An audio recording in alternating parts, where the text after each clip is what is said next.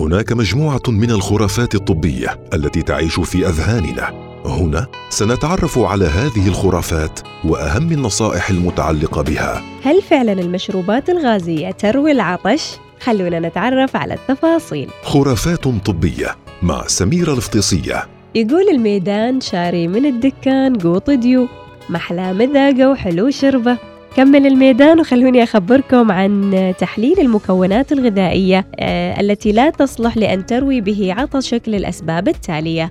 وخلونا ناخذ مثال على ذلك الكولا. عندما تشرب علبة كولا فإن جسمك يحتاج كمية كبيرة من الماء لامتصاص ملاعق السكر التسع الموجودة فيه.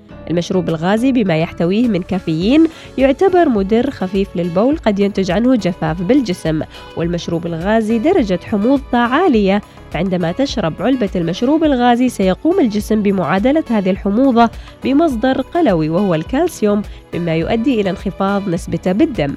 إضافة إلى ذلك يحتوي المشروب الغازي على حمض الفوسفوريك بنسبة عالية وهذا الحمض يرتبط مع الكالسيوم بالكلى حتى يتم التخلص منه عن طريق البول.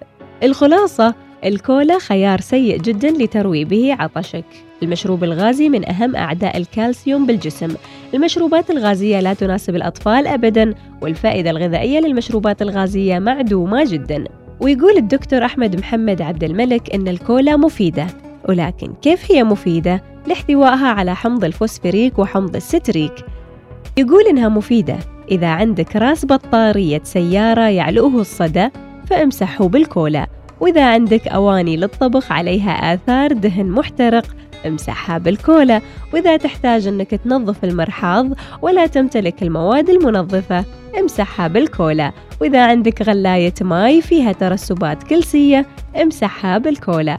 هذه الأشياء هي الاستعمالات المفيدة جدا للكولا. والحقيقة العلمية تقول أن المشروب الغازي خيار سيء جدا لتروي به عطشك. خرافات طبية مع سميرة الفطيسية يوميا في الأوقات التالية.